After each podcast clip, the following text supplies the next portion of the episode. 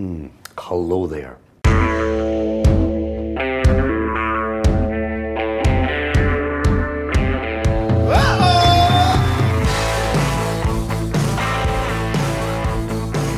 Hello, everybody. Welcome to the Atomic Skull podcast. I am your host. My name is Matthew, and I am a Sagittarius. That is one of many things you are going to be learning about me this week, whether you like it or not. I am going to jump right into discussing the inaugural Gold Star question that I asked in last week's episode, which is what are the final five songs that you want to hear before you die? I got an overwhelming response. And more than a few people were angry at me, which I am very okay with. Anger and anxiety are the desired effect with this question. I enjoy hearing about your guys' misery so much, I want to eat it. And the reason why is because I'm right there with you. I came up with this question like six months ago, and it took me forever to answer. Then, when I came up with the answer, I've probably changed the songs like a dozen times. Before I get to my five, I wanted to break down some of the responses that I got because I thought it was super insightful. There weren't a lot of obscure songs which I thought was really interesting. Most of the lists that I got were full of relatively popular tunes. The song that showed up the most was Wish You Were Here by Pink Floyd. They are my absolute favorite band. That is a beautiful song. I have no problem with that. Second place, surprisingly enough, is Dream On by Aerosmith, which is so hot the artist that showed up the most by far, and this was surprising to me, is Joni Mitchell. Over half of the women who wrote into me included some kind of Joni Mitchell song. I had at least one or two say literally any Joni Mitchell song. I want to give a special shout out to everyone who tried to sneak more than five songs in there on the list. You know who you are, you damn troublemakers. It was easily combated by telling each of you guys look, either you cut it down to five or I will cut it down to five. And they cut it down to five. Once again, I will be an asshole to anyone you want for any occasion on your behalf for a nominal fee. Atomic Skull Podcast at gmail.com. A lot of the lists that I got had the songs in no particular order. But I want to recognize all those little control freaks out there who had a particular order to their songs and a lot of final songs, like the last ones, were and I'm not saying this in a bad way, but they were cheesy. I'm not I'm not throwing any shade. I think that this particular occasion would be the exact right time to be cheesy. A couple of the notable last songs were My Way by Sinatra, What a Wonderful World by Louis Armstrong, and a killer cover of Knocking on Heaven's Door that I had never heard of before. All right, here we go. So for my five, they are in order. And something I realized after looking at the list for a while is the thing all of these songs have in common is they relax me. They put me at ease in one way or another, which makes sense when you kind of think about the context. The first song is Shine On You Crazy Diamond, parts one through nine by Pink Floyd. All the parts any of you ancient Pink Floyd fans out there, I know you're going to try and tell me that even though they were all on one album, parts 1 through 5 was one track, parts 6 through 9 was a separate track, but even the band says that it is all one piece of music. Meanwhile, I'm the one who's about to die and I want all the fucking parts. So that is the song 1. Song number 2 is Stay High by Brittany Howard. I absolutely love the Alabama Shakes, which Brittany Howard is the singer for. But her voice is so good, and the music that she does as a solo artist, so much more soulful. And Stay High is a perfect example of where she does her best work. The message in it and the vibe that it has is gorgeous. I love it so, so much song number three. And I'm not trying to get it here. You guys are going to think I'm kissing a little bit of ass, but I promise you I'm not.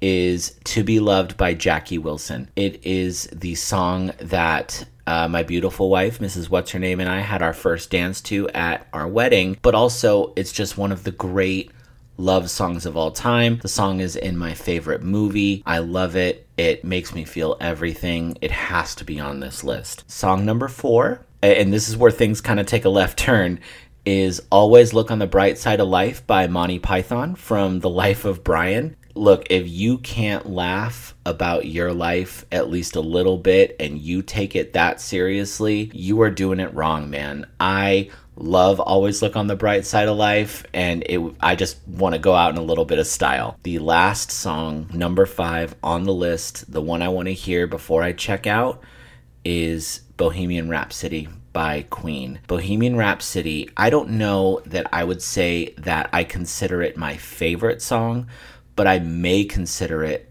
to be the best song ever written. It has every kind of genre in it. It is beautiful. I have a lot of personal history with it, I have a lot of emotional history with it. It would be a wonderful, wonderful note to go out on. So, those are my five. Let me know if you have any thoughts on any of those. Again, I appreciate you guys sending me in all of your lists and hurling all of your anger at me. It definitely made my week.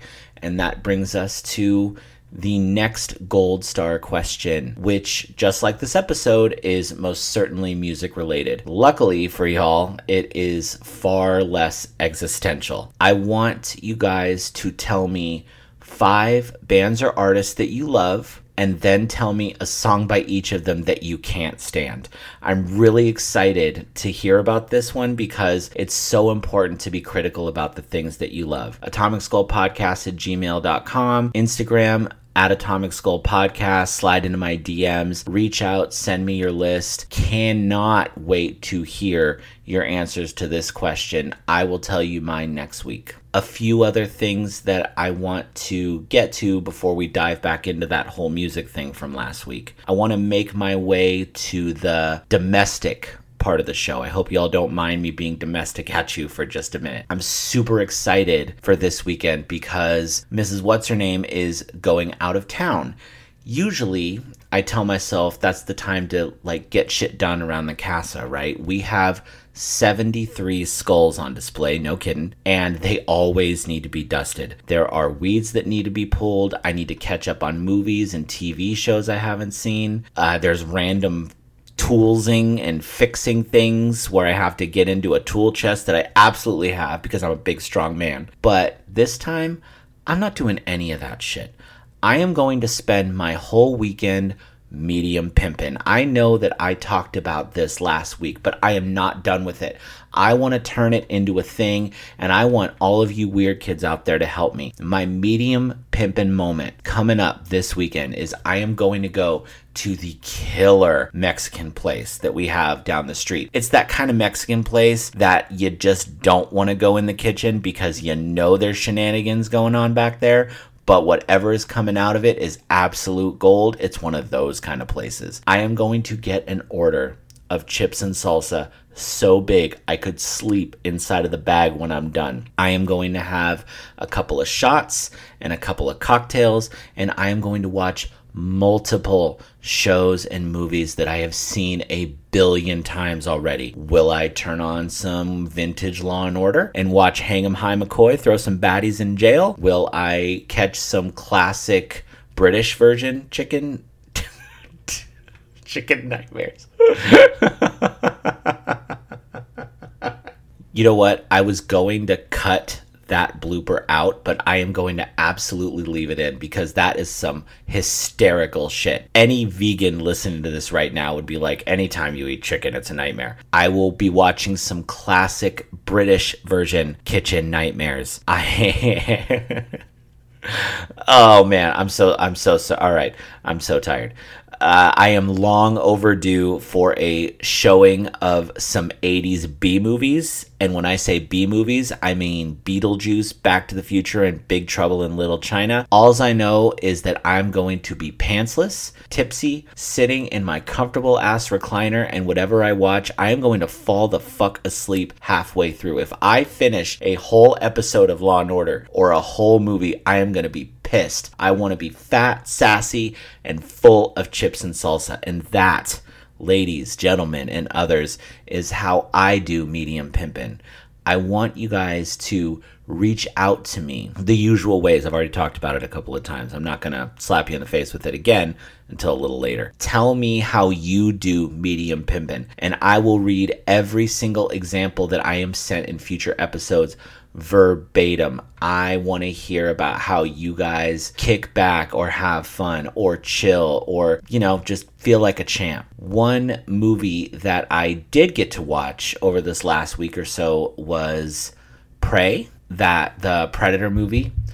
I thought it was pretty good. It was solid. I am a fan of Predator. I loved the first two movies. I liked Alien vs. Predator as a friend. This one, Prey, was set in a different time. They actually had some character building, which is very off book for Predator movies. It felt as much like a celebration of culture as it did a Predator movie, maybe even more so. There wasn't a lot of Predator in it, which was kind of cool. It made it sort of scary, which is, you know, what they want to do with the Predator in the first place. I feel like it would be super awesome if they did different Predator movies in different eras of history. I would love to see one of those ugly motherfuckers show up in feudal Japan and get sliced up into oblivion or like World War II Russia. Or if you really want to mess with people, have Predators show up in like modern day Canada. They wouldn't even kill anybody because they don't see Canadians as a threat. So the Predators would just like hang out in Canada and overdo it on warm beer and poutine until they show up somewhere in Quebec and then here's the twist everyone in Quebec is speaking French and is being so annoyingly nice and kind, the predators just end up killing themselves. And then you can just roll the credits. I don't know. I've seen Hulu do worse. so let's do the best and worst of the week because I have been dying to talk about this for days. The best of the week, you guys. Better Call Saul. All of it specifically the finale. Holy shit. But all of it. I'm going to stay relatively spoiler free here. I do not want to be that guy, but I absolutely have to break it down. The series is phenomenal. Bob Odenkirk, who plays Saul, he started the series really well, but he was very open about the fact that he took acting classes, which good for him, man. Like he was going to be the lead of a series. I think this is the first drama series he's ever led. He got he got classes, he got way better. He acted himself into a fucking heart attack last season. He he has done a phenomenal job. He has been most improved in a series ever that I can think of as far as acting ability goes.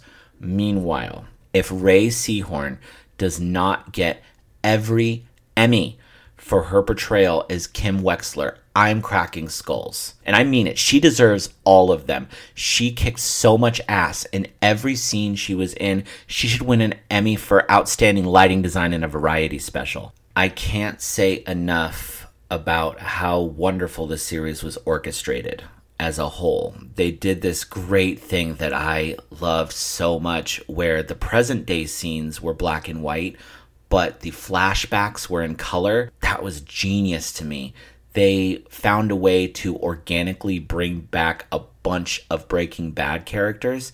And on top of that, they found a way to make the stakes for the characters super high. That's why I tend to have a problem with prequels, because it's really hard to have high stakes for characters when you know where they're going to end up that's kind of why the whole Obi-Wan situation on Disney Plus didn't really keep my pool hot. It's hard to create a drama-filled space chase when multiple main characters from the original trilogy are on the ship.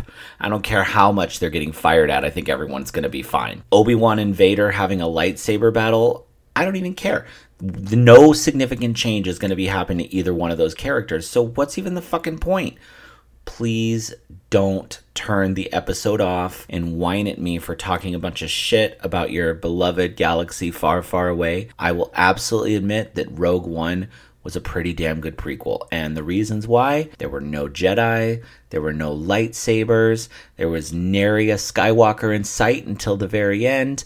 We got to see this awesome war that we mostly have only heard about being fought directly on the ground and how it affected people in a real way. I love that so much. We hadn't seen that before. I'll also be the first to admit that that Vader scene at the end was pretty badass. They did a lot of good things with that movie. While we are on the subject of prequels, a couple other ones that were pretty badass. I loved Hannibal. I love what they did with that show. The character of Hannibal Lecter has always been super interesting to me. Having someone else play him uh, other than Anthony Hopkins was a huge risk, but they did really well with that show. X Men First Class was pretty great, and by pretty great, I mean Fassbender. Indiana Jones and the Temple of Doom. Here's the thing with that movie it is not the greatest thing to watch, but it is super ambitious, and I love that. They tried to make it completely different from Raiders of the Lost Ark. A lot of people don't realize it is a prequel. Technically, it took place before Raiders of the Lost Ark. I do like Godfather 2. It is a prequel and a sequel, but so is Better Call Saul. And pound for pound, it might be better than the original Godfather movie, which, don't hate me for this, it's kind of boring. Hashtag hot take summer. All right, back to Better Call Saul. I can't talk about the finale without talking about the Breaking Bad finale. And I'm going to spoil the Breaking Bad finale a little bit. If you haven't watched Breaking Bad yet, shame on you and you deserve this torture. The Breaking Bad finale was like a literally a raise my arms in the air and scream at the TV level of satisfying. I absolutely did that multiple times when the machine gun obliterated everyone towards the end. I swear to God, I almost pissed my pants. And watching Jesse Pinkman give Todd his just desserts in the most intimate way right after that was beautiful. If you know, you know. And then that last shot with Walt while Baby Blue by Badfinger played, it was perfection. It was so cathartic and I loved it. The Better Call Saul finale was the opposite of that in every way. There was no hero moment at all. There was no hero. The whole final season built up to this crescendo and then in the finale it was just this subdued quiet ending. That last five minutes. Oh my God. And I'm going to try to be careful here for those of you who haven't seen it. That cigarette at the very end, and then that wide, quiet shot with the finger guns, and then credits. And that was, I've never had end credits sneak up on me like that. I went, I immediately went into denial. So don't arrest me, but I torrented the episode like a filthy, rotten pirate. And I thought that the torrent was missing a segment. I felt like that couldn't have been it. But then I sat back and I took a second and I realized, holy shit, it was perfect and I think it's going to go down as one of the best finales of all time, just like Breaking Bad.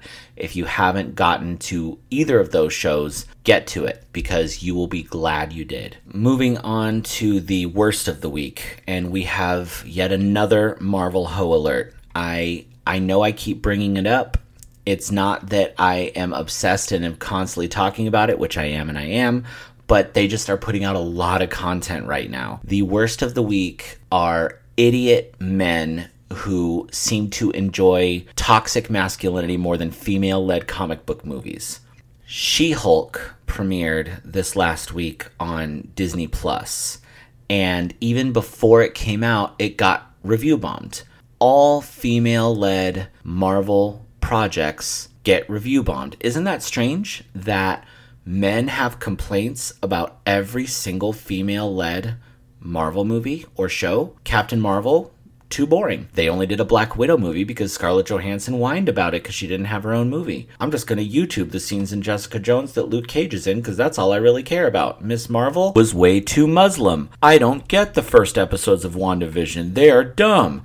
And now dudes are complaining about She Hulk because apparently, while women can sit through movie after movie listening to the plight of men who save the universe, God forbid that comic book nerds with penises spend 90 seconds in one episode of one show being subjected to the female experience. And that's not even in a superhero movie, that is life. I want to read a quote from the show directly that I thought is one of the best things that I have heard in a comic book movie overall. The context here is Hulk, Bruce Banner, is asking she Hulk, Jennifer Walters, why and how she is so good at controlling her anger when she turns into her version of the Hulk. And this is her response verbatim quote, Here's the thing, Bruce.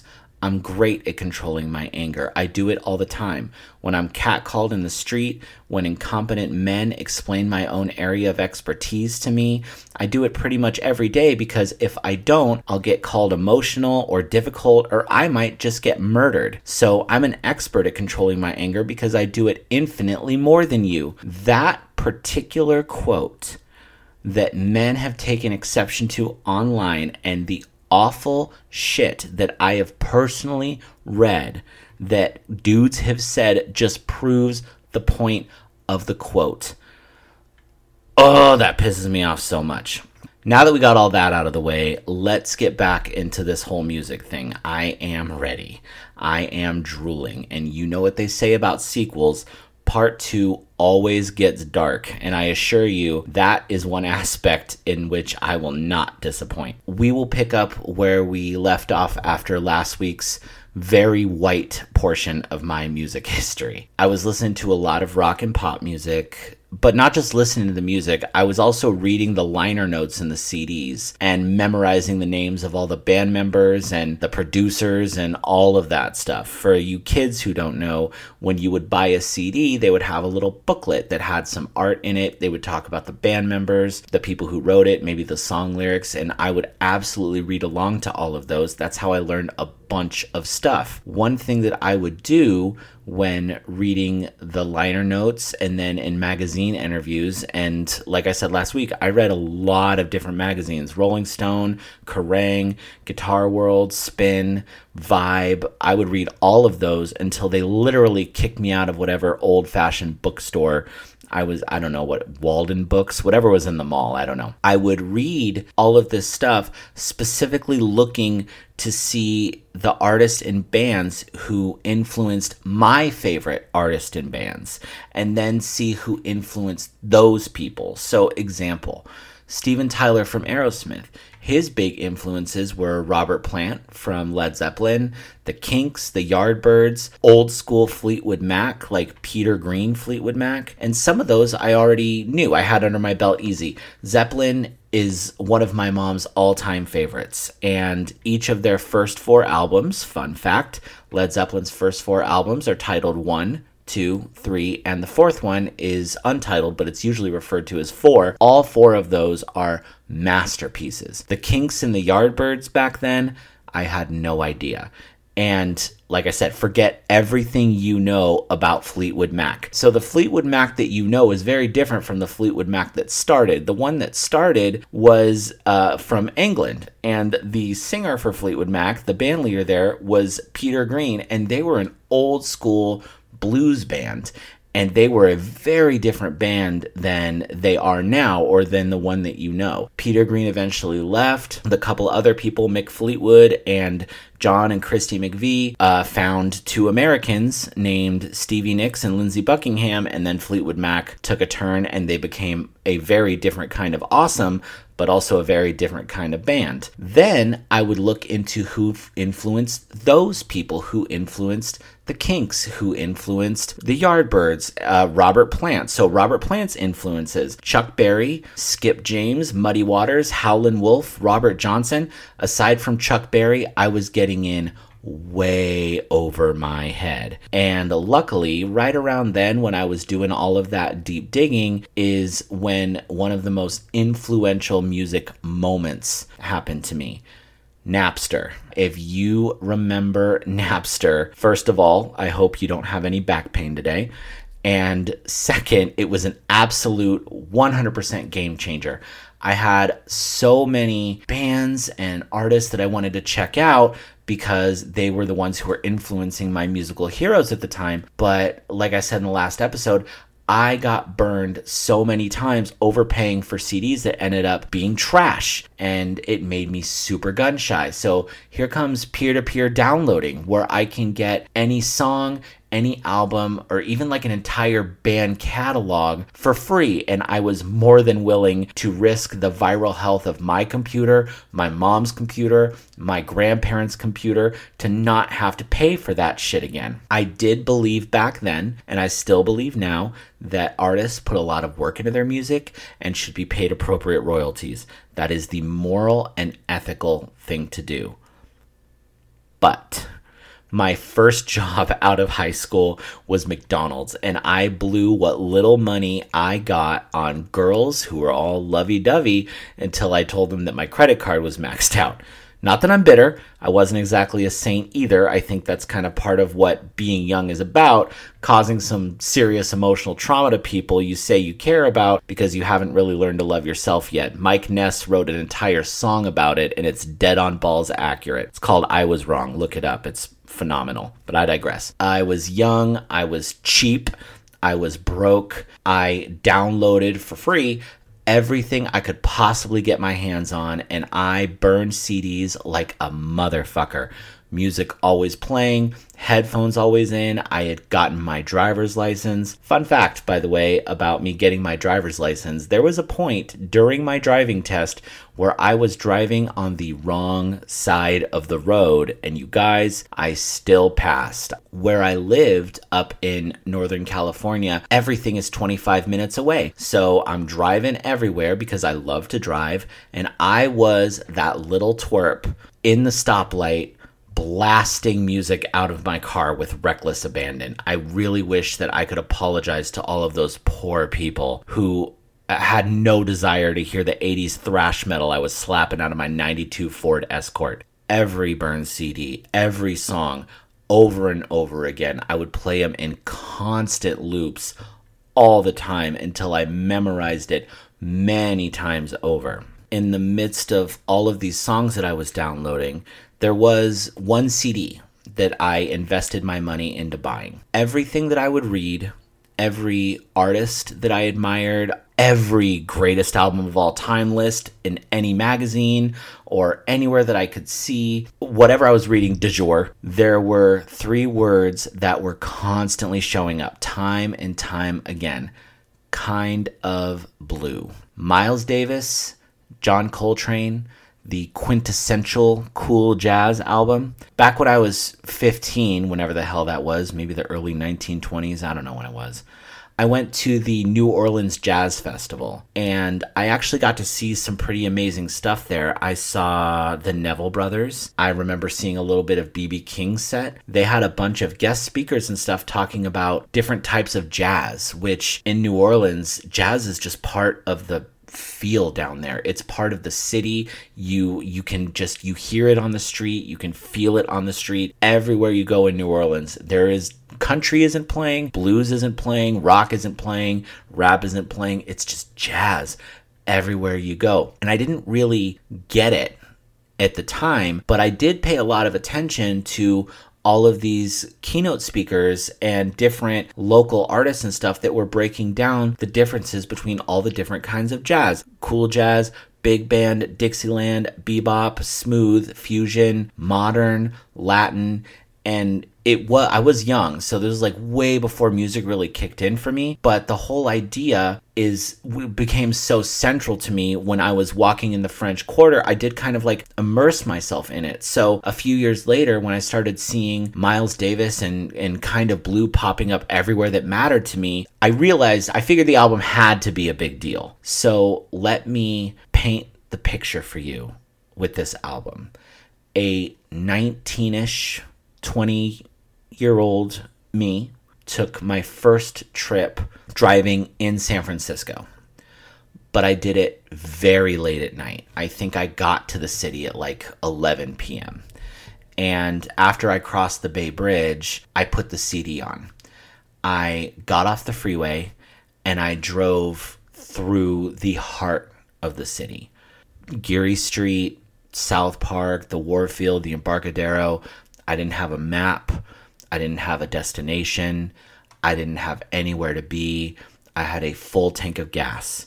It was later in the year, it was a little foggy, the streets were quiet, they were filled with mystery, and the backdrop of all of this was this moody soundtrack that matched perfectly to the beauty of the city that I was driving around in. And that's kind of the night I realized that jazz isn't really about the music, it's about the vibe. You don't hum along or tap your toes to jazz. You don't even hear jazz. You feel it. There is no classroom in the world that can teach you what I learned driving in my car that night about jazz. And Kind of Blue, as we're talking, is my second favorite album of all time. All right, let's talk about my band because this shit gets off the charts. And I mean literally, we didn't chart at all. My band's first show was for my senior project in high school. My senior paper was titled The Influence of Rock and Roll on Popular Culture and Society because, of course, it was. I did end my paper with a quote by Marilyn Manson, which the idea of that just doesn't really age well. For the demonstration portion of my senior project, I'm not really sure how I did it, but somehow I found a way to have our band play in the theater of our high school. And I got a few teachers to bring their classes over to watch us. I seriously don't remember how I pulled that. I got myself all hyped up to be the front man and to sing and play guitar in my cute little you know, whatever 16, 17 year old head, I was already well on my way to becoming the consummate rock star. Now, for the record, I want to say that these days I'm a pretty fair singer and I have some shitty karaoke videos to back up my, my statement. But back then, I sucked. I walk up to the mic and I choked. So we actually didn't end up having a singer, but we did play three Metallica songs and we actually had a blast. We sounded pretty good. It was my first moment in the spotlight and it felt righteous. I must have done something awesome and right that day. A fun little factoid about yours truly. And normally I would say TMI, but there's really no such thing as TMI around these parts. The day my band played our first show, I lost my virginity. There was a girl that I was kind of sort of talking to that walked up to me and said, and this isn't a verbatim quote, but this is pretty damn close. She said, I thought you were super hot up there, and if you want, I'll help you pack up all your stuff, and if you can give me a ride to your place, I'll totally fuck you. No bullshit. I had never even kissed a girl before that moment. So, anyone who tells you that playing guitar doesn't get you chicks, atomic skull podcast at gmail.com. I think I actually have somewhere have a picture of the first show that we did. If I can track it down, I'll throw it up on the Instagram. We worked our asses off, we argued a bunch, and we were some very, very naughty boys. We played some house parties and killed it, had a blast. Our drummer got us a gig at an Irish pub, and we kind of became the house band there after a few shows, making precisely zero dollars total. This is how stupid our young and dumb asses were. They even offered us free food every weekend and we turned it down. Their specialty was fish and chips. I fucking love fish and chips. I am such an idiot. We played a bunch of old rock covers Bon Jovi, Blink 182, Three Doors Down. We ended every show we ever played with Paradise City by Guns N' Roses, which was just the best way to end the show. It was chaos. We did write a few originals and we scraped together 500 bucks and recorded maybe the single worst demo any band has ever recorded ever. We did it in the back of a carpet store and it was produced by a sweet, sweet man who spoke no English. He had no idea what it is that we wanted to do. The edits are worse than the edits in this podcast. It was so bad. Yes, I have the songs on my computer. Yes, it sounds as horrific as I am telling you. And no, there is no way any of you guys are ever going to hear it. You can fight me. Maybe I'll like fire up a Patreon about it or something and like put a $500 tier and then I'll upload the songs. And then after 20 years, we could finally say we broke even on our demo. All right. So I am going to bring the room down a little bit and tell you a story. I think that I was 19 years old. It was as normal a day as any other one, except for the fact that a few days before, I decided that was it. All right. When I wanted to, when I chose to do this podcast, I promised that I would be honest. I would be honest with myself. I would be honest with you. I am an open book when you ask me the right questions. But actually, opening up is really tough for me.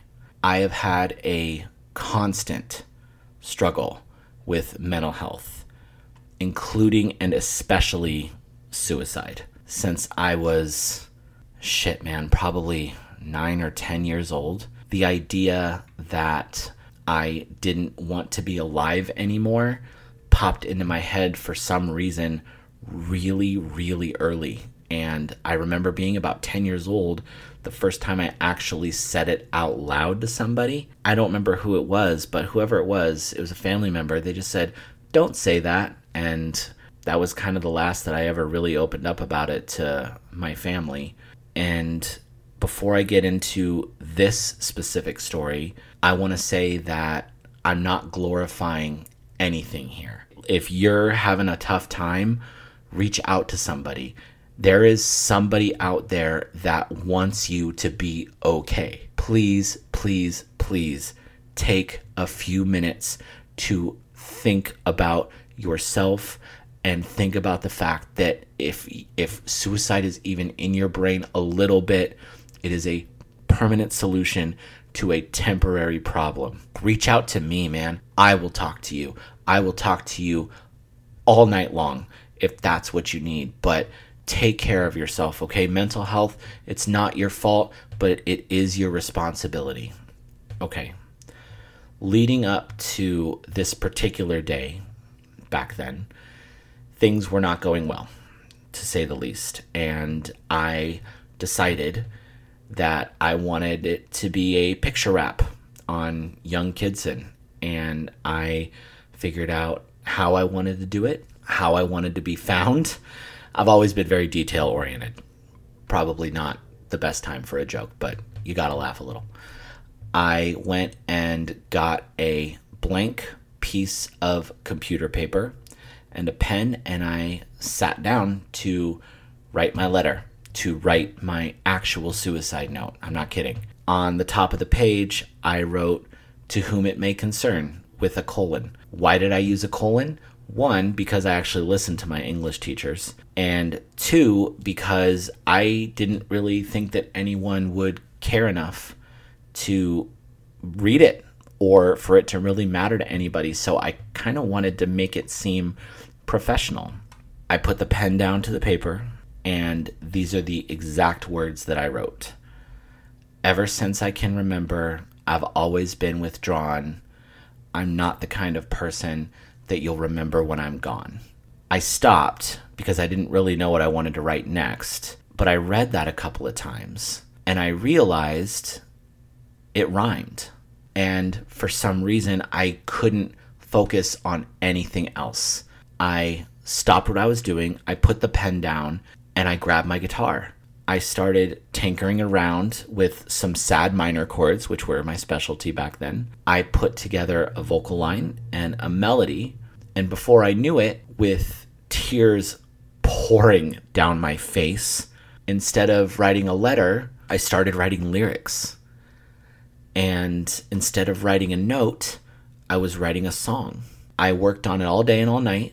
I fell asleep literally with the guitar in my hands, and I woke up the next day. And then I woke up the next day after that. And then I woke up the next day after that. And that, you guys, is the first time that music literally saved my life. And it would not be the last.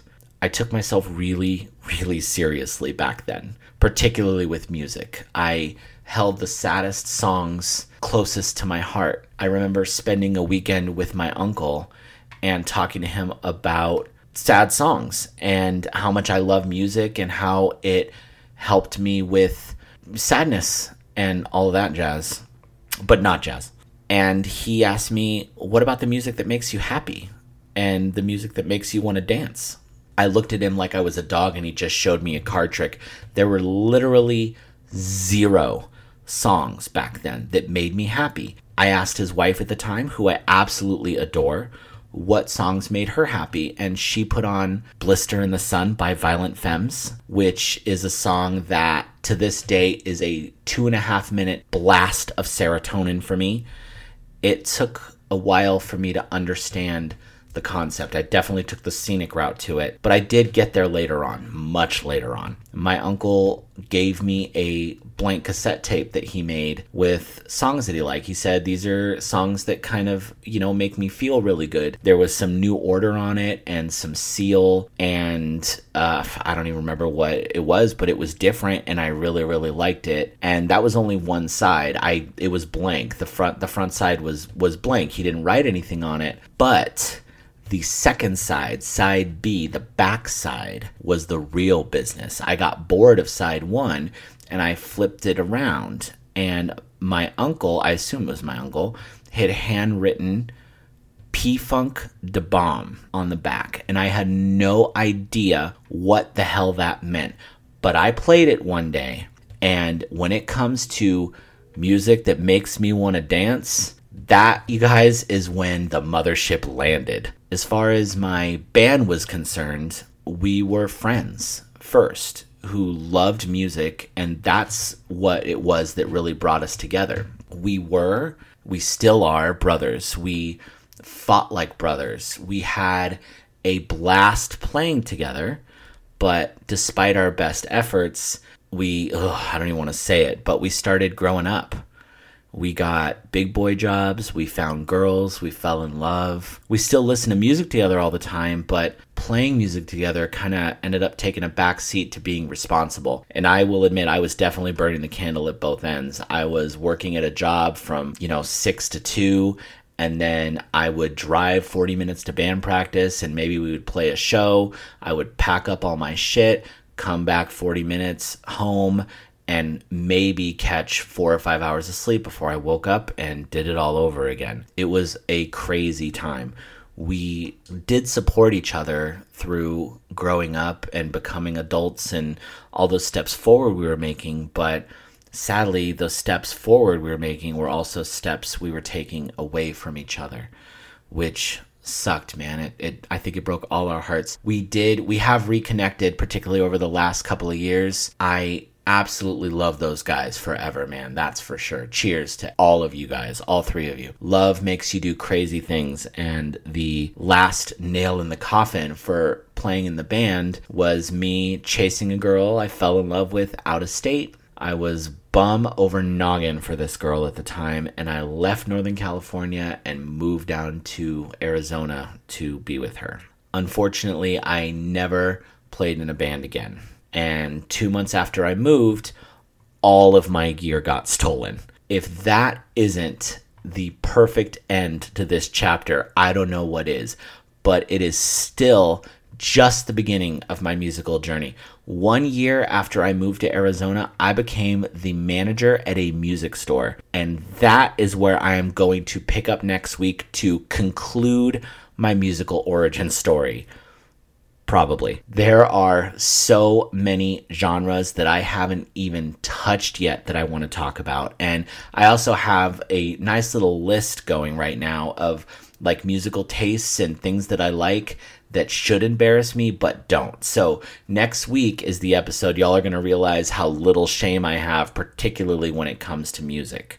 And that's going to lead us to the song of the week. Don't get mad at me but I am going to be a total son of a bitch and sneak a sixth song onto my list of songs I want to hear before I die. This is the last song that got cut from the list, but I do want to recognize and pay tribute to it because it makes me feel everything. It is a very personal song, lots of emotions. I don't want to get too far into it, but what I will say is I cannot think of any other song that has equal parts of heartbreaking pessimism and undying hope all in one. It is one of the most beautiful songs ever written, and that song is Shake It Out by Florence and the Machine. I have added it to the playlist on Spotify, Atomic Skull Songs of the Week. Got a nice little list going on there with a bunch of different stuff.